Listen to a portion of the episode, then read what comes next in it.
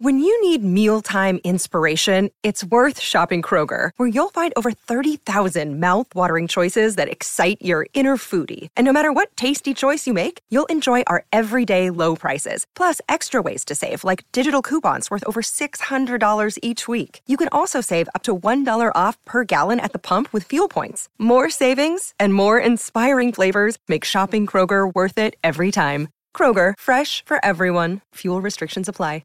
Brian Baldinger joins us. He's our Odyssey NFL insider. Joins us every single Wednesday. Brought to you by driveway.com. Looking for a new car, go to driveway.com where you can get pre-qualified, buy a car, get it delivered. Brian's also the host of the Odyssey original podcast, In the Huddle, with Jason Lockonfora and Carl Dukes, covering the entire NFL. Baldy, how are you this Wednesday? What up, Baldy? Hey, guys. It's good to be with you. Thanks. Hey, Baldy. I know, of course, we're going to get to all the games and everything, but wanted to get your thoughts on, what happened Monday night to DeMar Hamlin, as far as your thoughts when it happened and the process that the league went about canceling the game. Well, I was like everybody else, Randy. We've all been down there on the field before when, players have gotten hurt and gurneys have come out and, there's a lot of uncertainty until you know what's wrong. And then, once you kind of figure out the guy's going to be all right, everything's, he might be injured or whatever, but he's going to be okay. We can kind of get our head back into the game, but we couldn't do that on Monday. Nobody knew. Nobody knew the circumstances. There was just tremendous uncertainty about just what happened to DeMar and how severe it was. We knew it was severe just by the emotions. But I thought the NFL, to be honest, evidently, they practice these situations in the off season. If somebody stops breathing, CPR, how quickly they responded. They got there. They got them breathing again. They got them in the ambulance to the hospital in record time. It was kind of amazing how the league handled the whole thing. They did everything right. They canceled the game, postponed it. They still don't know exactly when things are going to be played because we still don't know what's going to go happen to DeMar. Right. So there's still tremendous uncertainty about his future, his health. We can do everything we can to pray and bring, the right amount of attention to it. But I think whenever this league resumes, whether it's Saturday afternoon with that first game in Las Vegas, there's going to be a tremendous amount of trepidation amongst all players before that first ball is kicked on Saturday. Is that one of the things that, obviously there's a million differences between guys that can play in the NFL and guys that can't or guys that didn't. And Randy tries to explain the differences and what it takes as well as you can, but you can't actually understand it unless you did it. Is that one of the things that having done it, you feel the mentality, the ability to sort of just go back out there after something like that or knowing what's possible, the mentality that it takes to be an NFL? Is that one of the biggest differences you think that exists? Yeah, it is. There is. There's a mental component. We always say the game is played from the neck up. And part of the mental component is being able to just compartmentalize certain aspects of the game, which we know there's inherent danger, there's inherent risk. We know all of that, yet we still, can kind of block some of that out in order to play and move on. And, the old mentality of just move the pile. There is a great deal of truth to that. And it exists amongst coaches and players and trainers and all that. And, we've seen some gruesome things down the field, bones sticking out and, guys' eyes are closed and we don't know if they're conscious or not. We've seen all that. Yet we still, can't wait till, the next Sunday and we get to tee it up again. So there is a great deal of ability to be able to block out the, the inherent risks to the game in order to enjoy and love the game. Well, Baldy, as we get ready for this week, because I'm assuming that these things will be played out, and the Falcons, they got, Tampa going in, and there's all this rumor about, Tampa not playing their starters and everything. I just can't see Tom Brady going out with an 8-9. I know they're in the playoffs and they got the fourth seed or whatever, but him going 8-9 just don't seem like that's something that he wants to do. I agree. I agree with you, Randy. I just told him on Sunday that defensively they're really good right now. They got all their big horses back inside, Vita Vea, Akeem Hicks. Carolina, they couldn't run the ball at all against them, especially when they had to. They're getting healthy at the right time. Mike Evans had a career day, all that kind of stuff. I think they'll go out and play. I think Brady wants to play. I think, being 9-8 versus 8-9 is important to him. We know that, injuries are always – a problem. I don't think Tom Brady thinks about any of that stuff. I think they want to go play.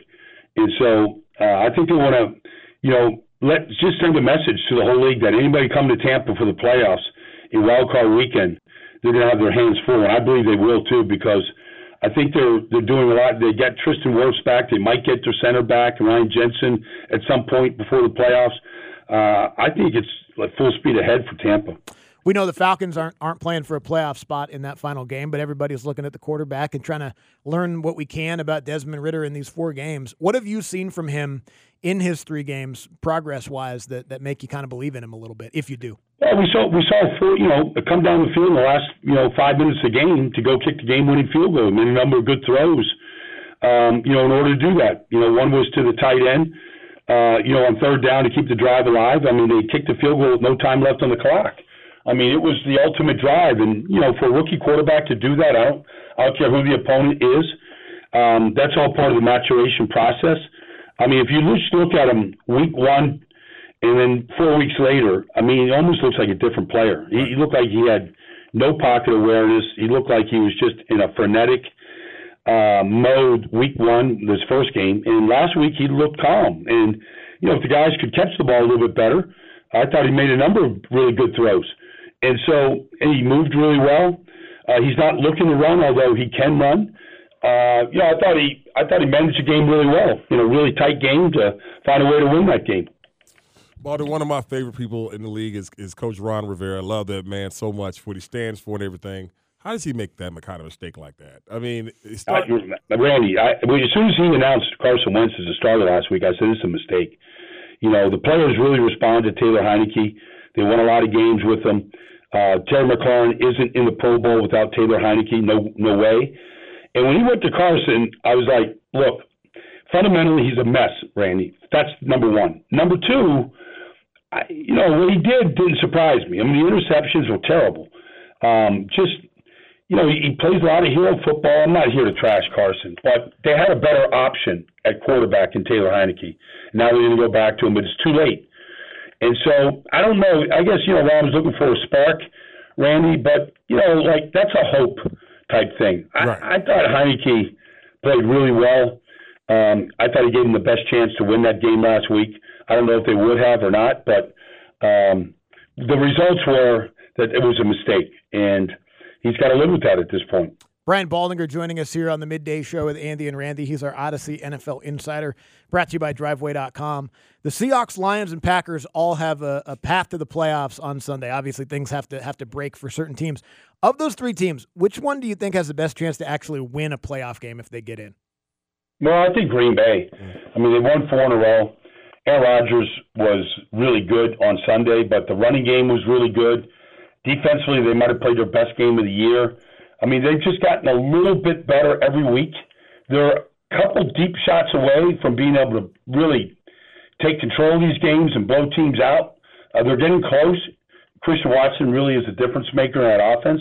But I think that's a team that, you saw, what Jair Alexander did in, with help to Justin Jefferson, the league's best receiver. I mean, he wanted that challenge, man. How those corners are, man. They're like, get out of my way. I want this guy. They just have a different mentality than everybody else in the locker room. They're like, I'm going to be loud.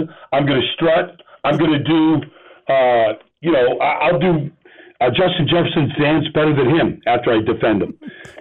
He got inside his head, and, they make Kirk Cousins look bad on Sunday. I think the Packers could be a dangerous team in the postseason. That's like Randy around here. Yeah, this dude walking around doing the gritty. I walk around doing the gritty. Hey, Paul, the real last one of the games on Saturday, the Jaguars, they get an opportunity. They got I'm assuming it's a still wounded Tennessee Titans team after they rested all their guys. Joshua Dobbs looked like he's going to be the starter, right choice. How do you look at that game going down as far as Jacksonville, the turnaround, and them being able to get in the playoffs, possibly? Well, I mean, they're playing great football, Randy, on all aspects. I mean, the pass rush is there. The quarterback is fixed. I mean, Trevor's playing great football. Travis Etienne is a handful.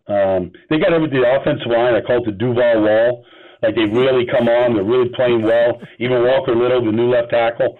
I can't see any scenario where Joshua Dobbs, and look, the guy is, a space engineer. I mean, he knows more about stuffing I'll ever know. But and he played pretty good against Dallas, but I can't see any scenario where Jacksonville lets this slip through their hands on Sunday and isn't hosting a playoff game wild card weekend. 30 seconds, Baldy. How bad is Jalen Hurts missed in Philly? Oh, I mean, he's the MVP of the league, Randy. And you take the MVP out, you know, everything else, it doesn't fall apart. But that was a poor performance by everybody, the coaching staff, everyone, last weekend.